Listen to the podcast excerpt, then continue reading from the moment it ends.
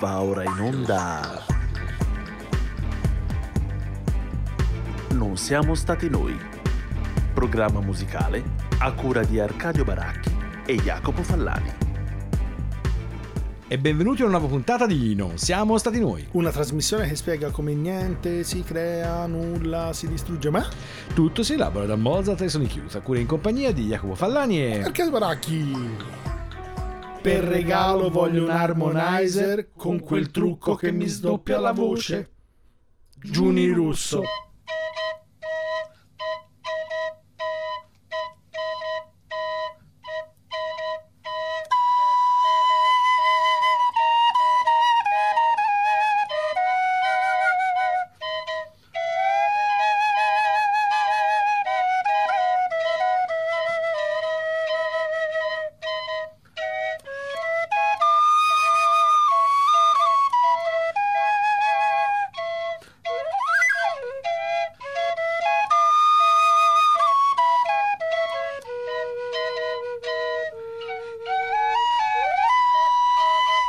E siamo riusciti in un colpo solo a insultare purtroppo la memoria di Giuni Russo nel suo classico Un'estate al mare e grazie a Dio non la memoria ma sicuramente il ricordo del bellissimo Vacanze romane di Mattia Balzar con un brano Balzar. Ba- Balzar, con un brano che ci vedeva tutti e tre i flautini registrato quanto sa 15 anni fa, 16 anni fa?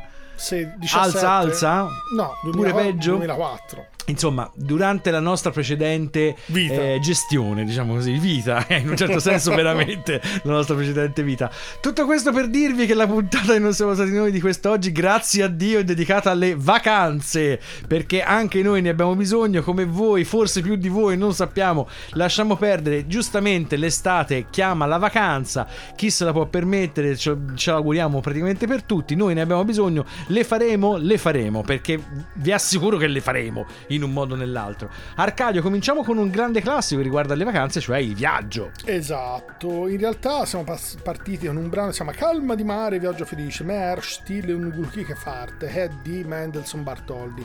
È un brano praticamente un overture, l'opera 27 in Re maggiore, è del eh, 1828. L'idea ovviamente è una sorta di viaggio perché in realtà comincia con un mare calmo che poi diventa un po' più burrascoso, ma quando c'è l'approdo naturalmente il cielo ritorna chiaro e tutto va per il meglio. Ve lo facciamo sentire anche perché poi la- il brano non è molto conosciuto è più ovviamente una suggestione in sé per sé proprio sull'idea di questa sorta di viaggio. Il brano naturalmente non ve lo facciamo sentire tutto, vi faremo sentire un po' la parte iniziale del calmo, anche perché il- la sua esecuzione alla fine va su un quarto d'ora. Qui ve lo facciamo sentire eh, con la SVR Symphony Orchestra con la direzione di Dennis Russell Davis.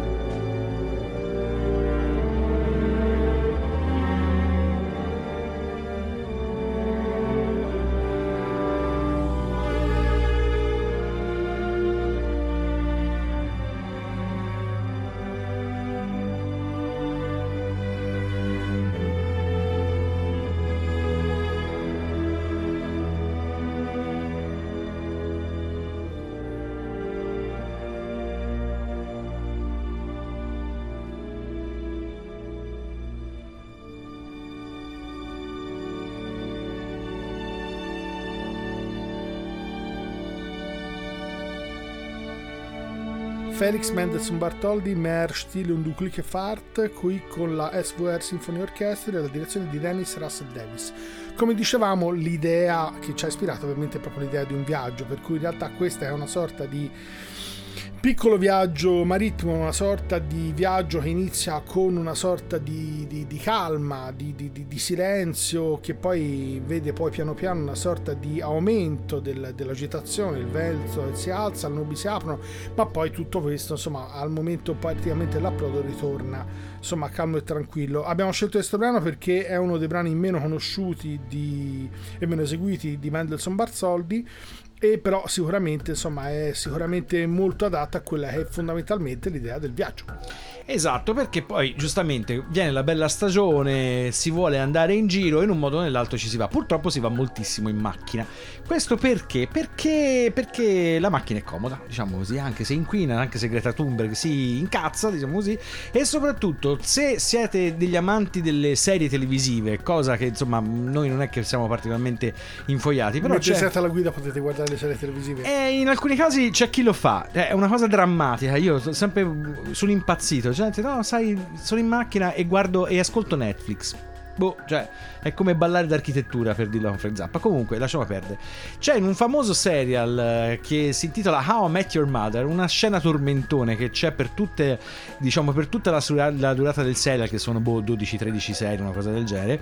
Questa mm, musicassetta rimasta incastrata dentro la macchina di uno dei personaggi principali di questa serie. Il brano in realtà viene da un gruppo, il brano che, che questa eh, musicassetta continua a suonare, viene da un gruppo che difficilmente sarebbe mai passato alla storia, i Proclaimers, un duo di fratelli di origine scozzese che eh, forse gli amanti del pop rock anni 80, quelli proprio più più, più, fegatati, diciamo così, potrebbero ricordarsi. In realtà sono un classico duo, diciamo, da canzonetta pop abbastanza leggera, però con questo 500 Miles, in un certo senso avevano beccato la canzone perfetta proprio per restituire l'idea del viaggio. Intanto è vero che questa macchina, mentre nelle varie puntate della serie va in su e in giù, diciamo, fra New York e Chicago, non mi ricordo cos'altro, questa canzone continua a martellare. Questo ritengo che in, in royalties in diritti d'autore gli abbia fruttato un gran bel, bel botto di soldi. Comunque ce l'andiamo ad ascoltare questo I'm Gonna Be 500 Miles The Proclaimers. When I wake up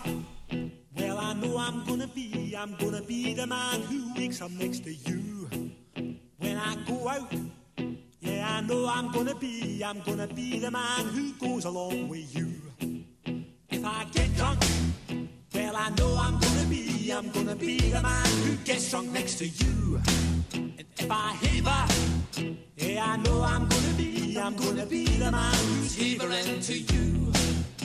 But I would walk 500 miles and I would walk 500 more to be the man who walked a thousand miles to fall down at your door. When I'm walking, yes, I know I'm gonna be, I'm gonna be the man who's working hard for you money comes in for the work I do. I'll pass almost every penny on to you. When I come home, I come home, oh, I know I'm gonna be, I'm gonna be the man who comes back home to you. And if I broke, well, I know I'm gonna be, I'm gonna be the man who's growing over you. But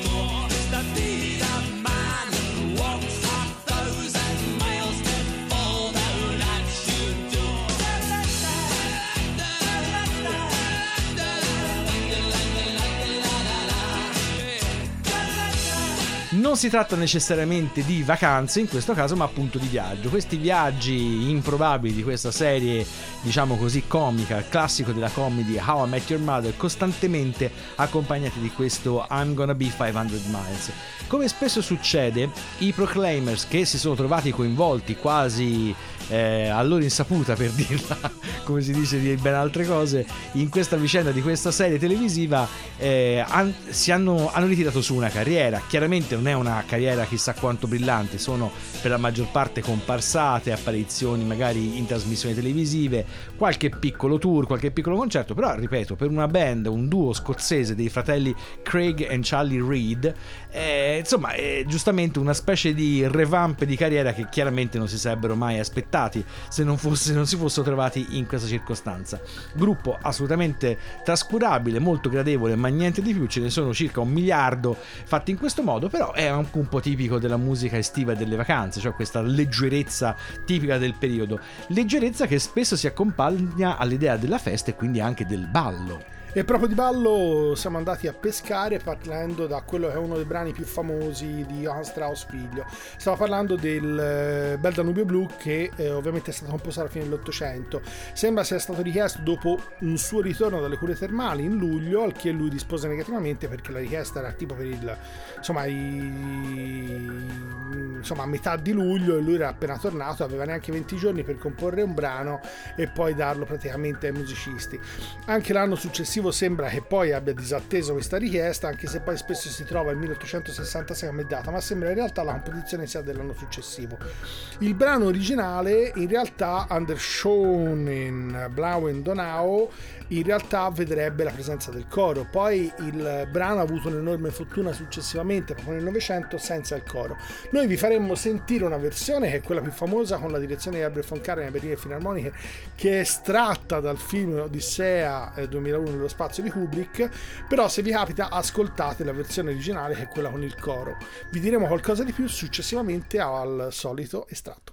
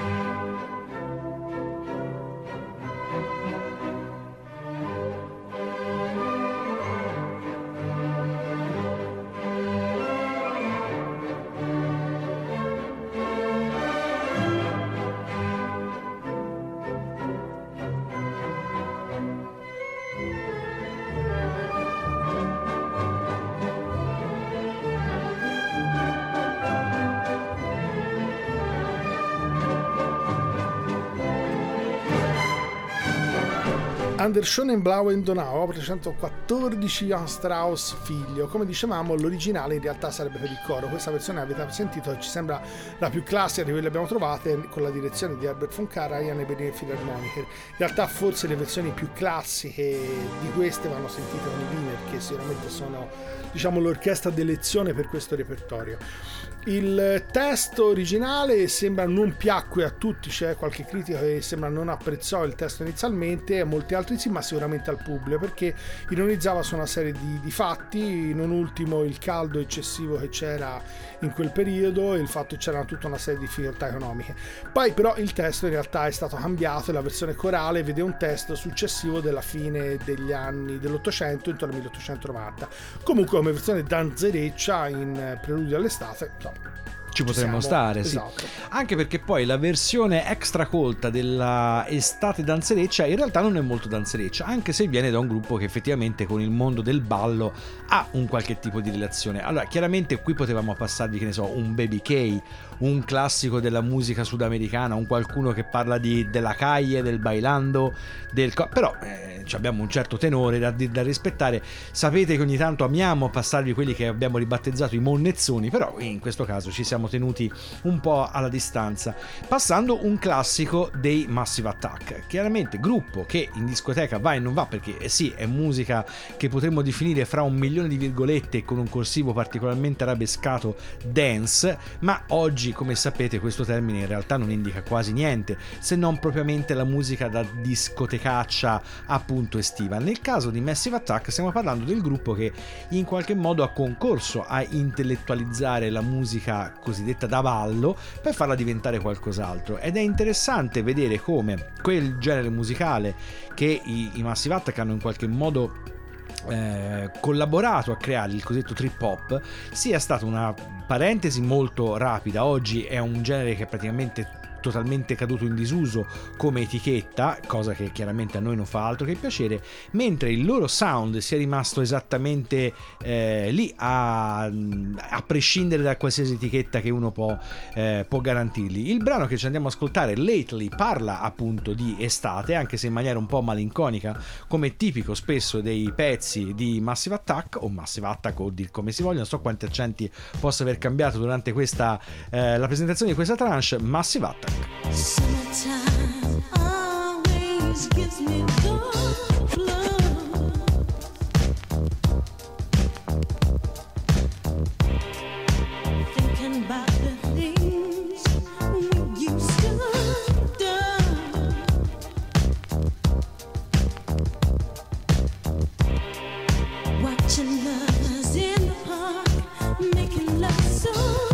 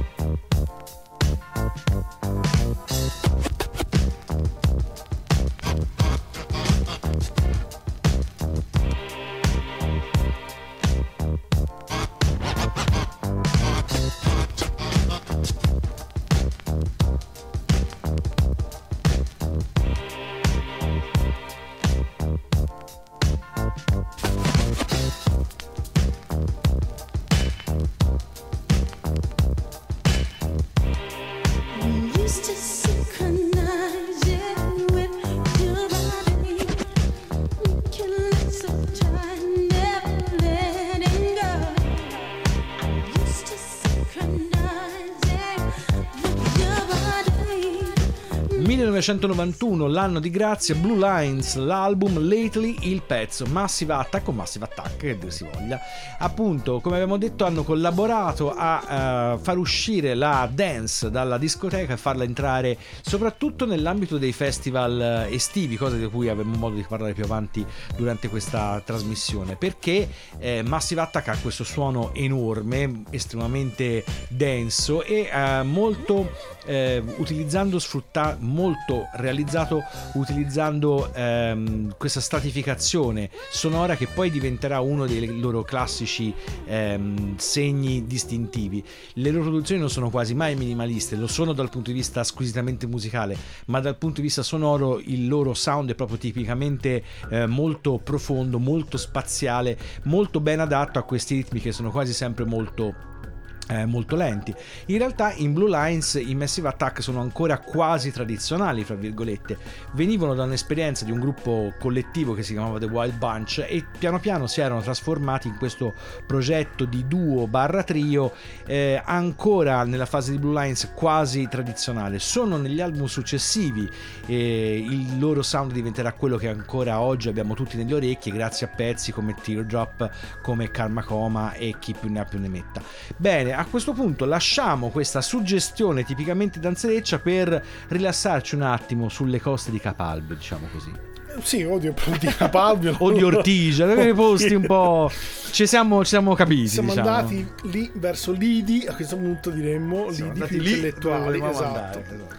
E abbiamo scelto quello che è uno dei due concerti per pianoforte e orchestra di Ravel. Eh. Sono stati iscritti in realtà nello stesso periodo. Sembra che lui, prima di una tournée in America, un momento di grande acclamazione che lo vede insomma eh, ricevere la laurea honoris causa a Oxford, eh, periodo insomma estremamente felice. Lui pensava, siccome il gusto americano dell'epoca era un po' circense, e immaginò insomma di fare un concerto per pianoforte e orchestra che avesse tutta una serie di colori con tutte quelle che sono poi le grandiose eccezionali timbriche di Ravelli. In realtà poi, a parte alcuni abbozzi, prima della partenza non riuscì a fare granché, poi ci fu il periodo in cui gli diagnosticarono insomma, questa- questo problema mentale e poi da lì lo portò a una decina d'anni successiva alla morte, ma al suo ritorno, quando ritornò Wittgenstein, il pianista, gli chiese dopo aver perso un braccio nel Fratello del Liechtenstein, eh, quello più Esatto, famoso, diciamo. in quel periodo avendo perso un braccio, praticamente gli chiese il famoso concerto per la mano sinistra e questo risvegliò in Ravel tutta una serie di interessi, al che prese e scrisse parallelamente due concerti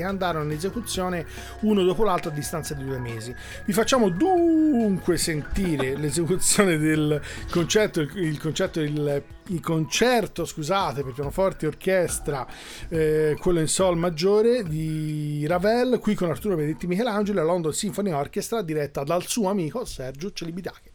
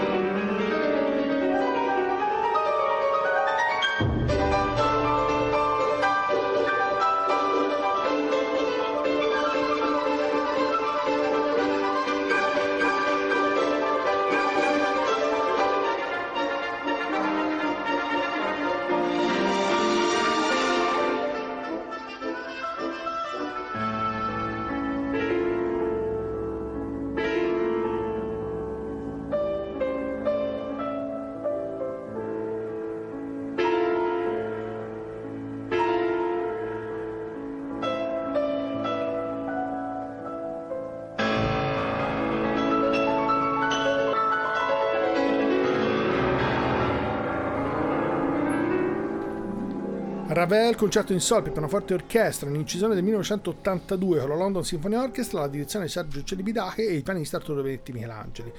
Sarebbe bello sentirselo tutto, sono come al solito 25 minuti, per cui mezzo podcast è impossibile. Come dicevamo precedentemente, il, è assolutamente estremamente diverso, nonostante la composizione sia andata in parallelo con quello per la mano sinistra.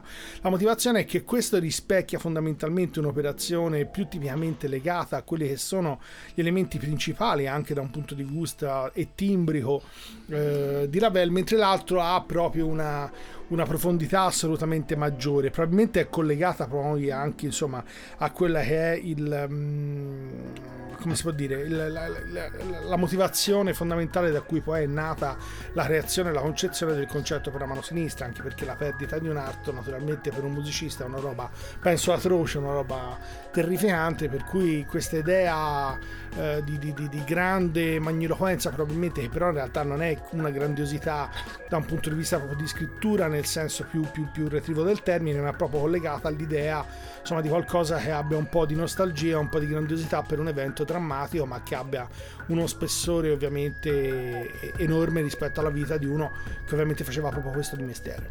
E se rimaniamo su queste coste appunto un po' intellettuali, prima citavamo un po' presa in giro appunto Capalbio, però perché c'è un po' questa sensibilità, sta in spiaggia sì ma leggi Proust, ecco un po' questo è l'atteggiamento, quindi per quanto riguarda la tranche appunto eh, extra colta potremmo definire più che intellettuale hipster, con il gruppo forse più hipster di sempre o perlomeno quello che ha in qualche modo aiutato a fondare questa che non è una categoria musicale ma che in realtà è più una categoria dello spirito o della eh, come dire della quiescenza culturale per così dire. Stiamo parlando di Pavement. Il loro primo classico si intitola appunto Summer Babe e per motivi che mi sono del tutto asburgici ha come sottotitolo eh, Winter Version che non so esattamente perché però pensavo scarpe. Sì, mm, eh, sarebbe stato più logico, non capisco bene il senso. Però questo è il primo singolo appunto di Pavement. Stiamo parlando del loro classicissimo Slanted and Enchanted del 1992, il primo loro album e eh, forse rimasto uno degli apici della loro carriera, di un gruppo che ha passato più di un decennio a influenzare praticamente due generazioni di musicisti senza mai abbracciare un grande successo, sono sempre state figure di secondo o terzo piano. La loro fama è cresciuta molto lentamente in questi ultimi vent'anni, tanto è vero che oggi sono un gruppo sicuramente di richiamo per grandi eventi live, però purtroppo come spesso succede questi gruppi che hanno avuto il loro apice ormai 30 anni fa, oggi marcano un po' male per così dire, non sono proprio fioritissimi dal punto di vista della eh, produzione musicale.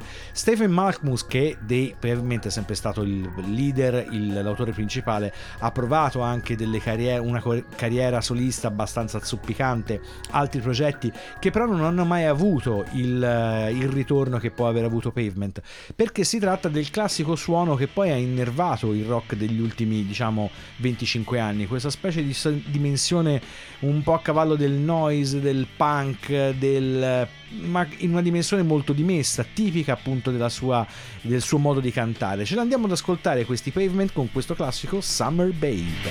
Ice, baby, I saw your girlfriend and she's eating her fingers like they're just another meal, but she waits there in the levee wash, mixing cocktails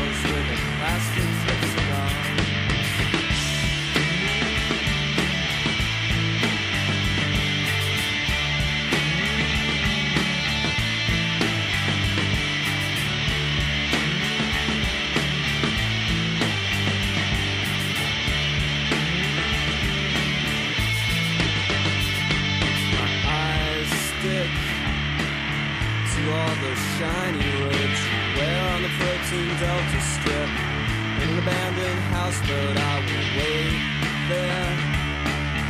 I'll be waiting forever. I'm waiting,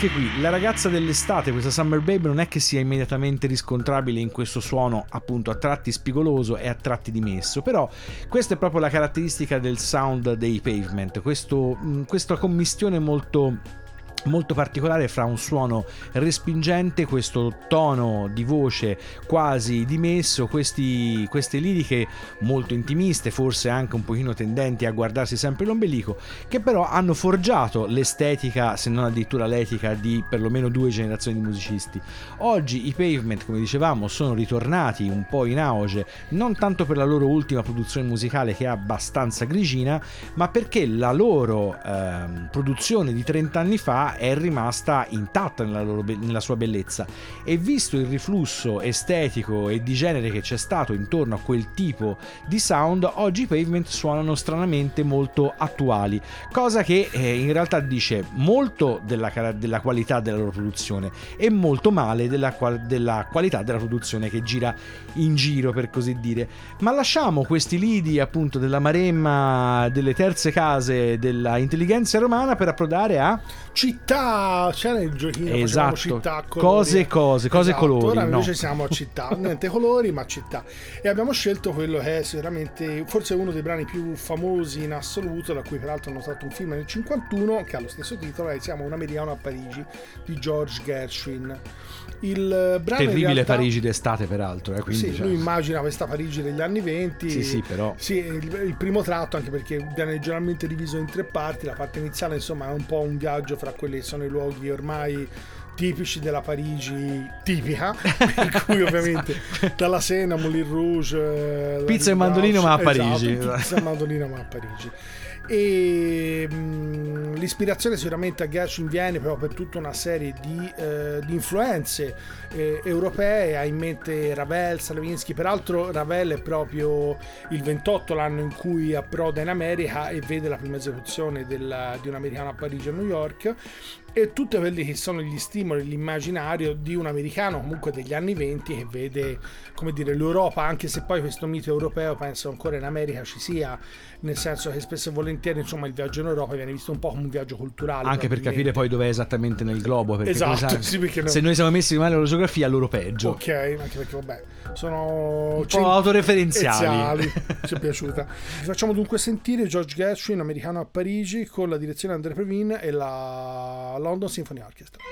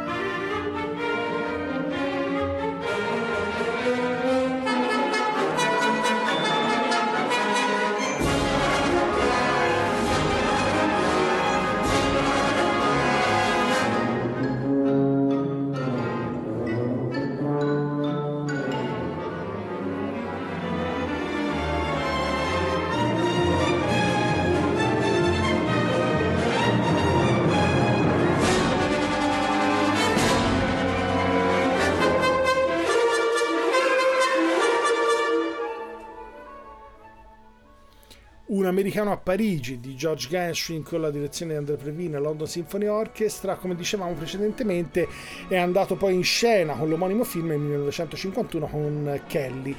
Quello che ovviamente sono riferimenti, sono un po' tre parti fondamentali. La prima che praticamente vede una sorta di, di, di, viaggio all'interno di quelli che sono i luoghi più comuni della Francia di quell'epoca, della Parigi scusate, dell'epoca, una seconda parte diciamo una specie di, di parte con l'assolo della tromba un po' nostalgico, la terza parte è quello che si immagina un po' una sorta di, di, di, incontro fra l'americano e un altro americano, per cui insomma si ritorna un po' in patria alla fine con, con l'ultima parte dell'americano a Parigi. Eh sì. Quello che ovviamente è un, un, brano puramente a programma perché insomma a parte alcuni riferimenti sembra addirittura che qualcuno abbia detto insomma che si immaginava addirittura insomma il, il pubblico in sala di, di camminare all'interno insomma della, dei, dei, viali vicino alla Senna però poi alla fine al di là di questo sicuramente insomma la, la suggestione e l'immagine di fondo ne ha fatto un brano sicuramente estremamente famoso. Un po' il riferimento dicevamo prima di Ravella al fatto che comunque in quel periodo ancora la cultura americana fosse fortemente legata anche da tutta una serie di virtuosismi circensi e da quella che era forse la parte estetica più prominente della, della cultura europea anche se nel caso specifico specifica da un punto di vista sicuramente dell'orchestrazione le influenze dei grandi come Ravel, come Stravinsky per Gershwin sono state fortissime. E restiamo nell'ambito diciamo della città musicale che in questo caso appunto è Parigi per parlare chiaramente di festival e in particolar modo di quei festival musicali perché insomma l'estate è chiaramente stagione di festival quei festival che coinvolgono in qualche modo tutta la città questo non vuole assolutamente essere una polemica nei confronti di Firenze Rock che giustamente è tipo l'esatto contrario cioè invece di portare la musica in città porti via la musica dalla città. Ma magari il riferimento è per esempio a South by Southwest per esempio il festival che eh, esplode tutti gli anni ad Austin tutti gli anni normali perché con il covid chiaramente anche tutto l'aspetto re- re- legato ai festival è stato stravolto. Ma in Europa forse il festival più famoso da questo punto di vista con questo tipo di format è il eh, Primavera Sound a Barcellona. Perché è un, un, uh, un, contesto interessante dal punto di vista del festival?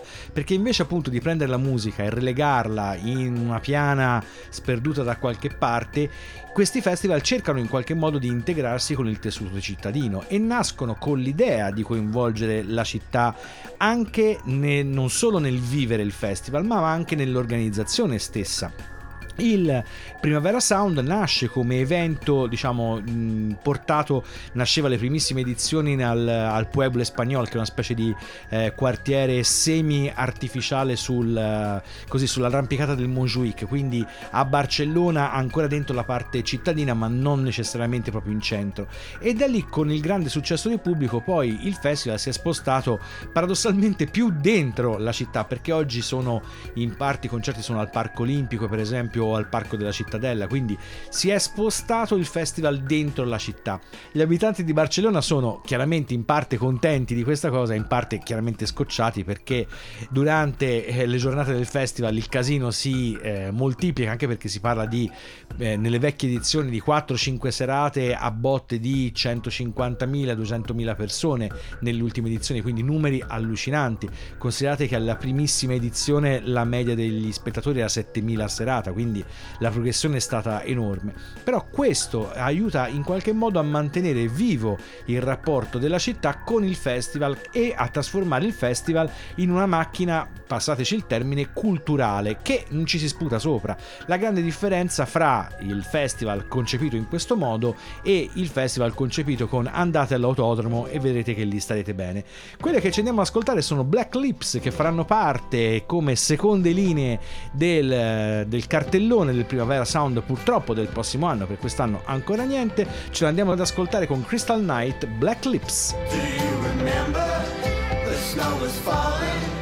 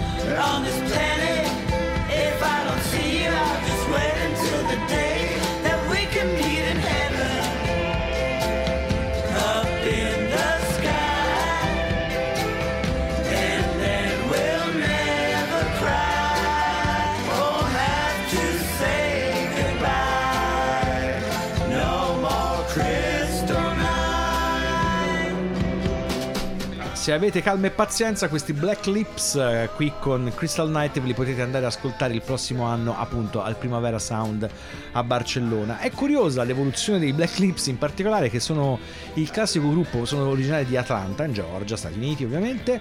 eh, che partono dal classico mestone punk hardcore per arrivare a questa specie di deriva simil country, un po' Nick Cave eh, e chi più ne ha più ne metta. Molto molto curioso anche eh, l'utilizzo per esempio di questi arrangiamenti che sono allo stesso tempo minimalisti e un po' barocchi. Molto bello anche l'utilizzo della voce di eh, Zumi Rosov che oltre a cantare suona anche il sax nella band. Questi intrecci vocali che un po' ricordano il country hanno avuto un percorso ehm, musicalmente piuttosto interessante. Non è un caso che eh, incidono per Vice Records che è un'etichetta particolarmente appassionata per questi gruppi che fanno una sorta di crossover diciamo nel vero senso della parola eh, tutto molto però orientato un po' al pastiche, alla- al kitsch. Degli episodi sono veramente molto interessanti, appunto, se siete degli appassionati di Cave probabilmente potrebbero piacervi oppure disgustarvi, però l'ultimo uno degli ultimi album che, eh, dal quale appunto abbiamo tratto questo Crystal Night, Satan's Graffiti or God's Art, prodotto niente po' di meno che da Sean Lennon, vale effettivamente la pena. Ma questa puntata non siamo stati noi dedicata alle vacanze, le nostre strameditate, non le vostre ci aspettiamo lo siano altrettanto, sta avvolgendo al termine e non possiamo non lasciarvi con un contributo di uno che di viaggi si è occupato parecchio. Per 36 franchi un vetturino vi porterà a Livorno in tre giorni e mezzo. Se il Magra è in piena, fate attenzione a non affogare. Si prende una barca e con un tragitto di un quarto di lega sul mare si arriva dall'altra parte. Questa strada è la più bella d'Italia. Più si va piano, meglio è. A Livorno scendere all'Aquila Nera. La camera costa 3 paoli o 3 volte 56 centesimi. Il paolo si divide in 8 grazie. La grazia è la moneta più leggera dell'universo, vale 7 centesimi. Andare al caffè del Greco, andare a cena di fronte al Greco, alla pergola, cena 25 grazie. Da vedere la statua sul porto, il cimitero degli ebrei, quello degli inglesi. Per 9 franchi si viene trasportati a Firenze e in più si ha il posto buono in fondo alla vettura. Nei venturini normali questo posto costa un franco di più al giorno. A Firenze alloggiare presso la signora Imbert, confusione da Grande Alberno, 25 camerieri, disordine, la camera costa 30 grazie. Andare a cena da Luigi di Gonzago, Leon Bianco via della Vigna, c'è un bacco dipinto sul fondo del corridoio. È una, copia, è una copia del famoso bacco di Michelangelo, si mangia benissimo per 25 grazie. Alle 5 alla tavola della signora Imbert la cena è, un'otti- è ottima, ma costa 5 paoli e ci si trova con 30 inglesi. Bisogna soprattutto cercare di cenare con degli italiani, non bisogna perdere qualche occasione di conoscere l'indo di questo popolo da qualche anno è diventato ancora più diffidente. Portare lettere ai signori VSE, Salvagnoli e alla marchesa Bartolomeo. Allora, il contributo chiaramente ci è stato letto da Arcadio, ma non è di Arcadio e non è, e non è TripAdvisor, diciamo, no, esatto. ma Annie Bale, ovvero il signor Stendhal, per cui è un raccontino che lui lascia al cugino e sta per partire per l'Italia, peraltro 100 anni prima dal- dall'americano a Parigi nel 1828 e gli dice insomma alcune indicazioni nel, nel senso più stretto del termine, Eh sì. quanto costa, dove andare a mangiare. devo andare a Livorno, c'è. dove vado a mangiare? Sì, la signora Imbert bisognerebbe sapere dove era, fantastico questa cosa, sarei curioso con tutti questi inglesi che cenano, ma lui c'è schivatevi, impranzate e cenate con gli italiani. Esatto, che è uno- un'indicazione che noi ci sentiamo di fare nostra anche oggi. Se è Esatto. possibile, evitate gli inglesi, in- ma in generale nella vita. Bene, con eh, questo contributo appunto di un personaggio diventato famoso per svenire in paesi stranieri e per la troppa bellezza, perché Esatto. ricordiamoci che que- la guida di Stendhal inizialmente non doveva essere Partiva da favolosa. Santa Croce, sì. Esatto, sbum, sveniva. Cosa hai visto? Niente, perché sono stato svenuto, svenuto. la maggior parte del tempo. Questa puntata non siamo stati noi, dedicata alle vacanze, volge decisamente al termine. Vi lasciamo con la versione, quella vera di Vacanze Romane, a cura appunto dei Mattia Bazar. Per non- l'orecchio. Esatto, non quella nostra con i flautini. Per questa puntata non siamo stati noi è tutto. Vi salutano Jacopo Fallani e... Arcadio Baracchi, E ricordate che se quello che avete ascoltato questa volta vi fosse sembrato particolarmente strano, soprattutto i flautini, colpa dei bistarini. totalmente. Rock.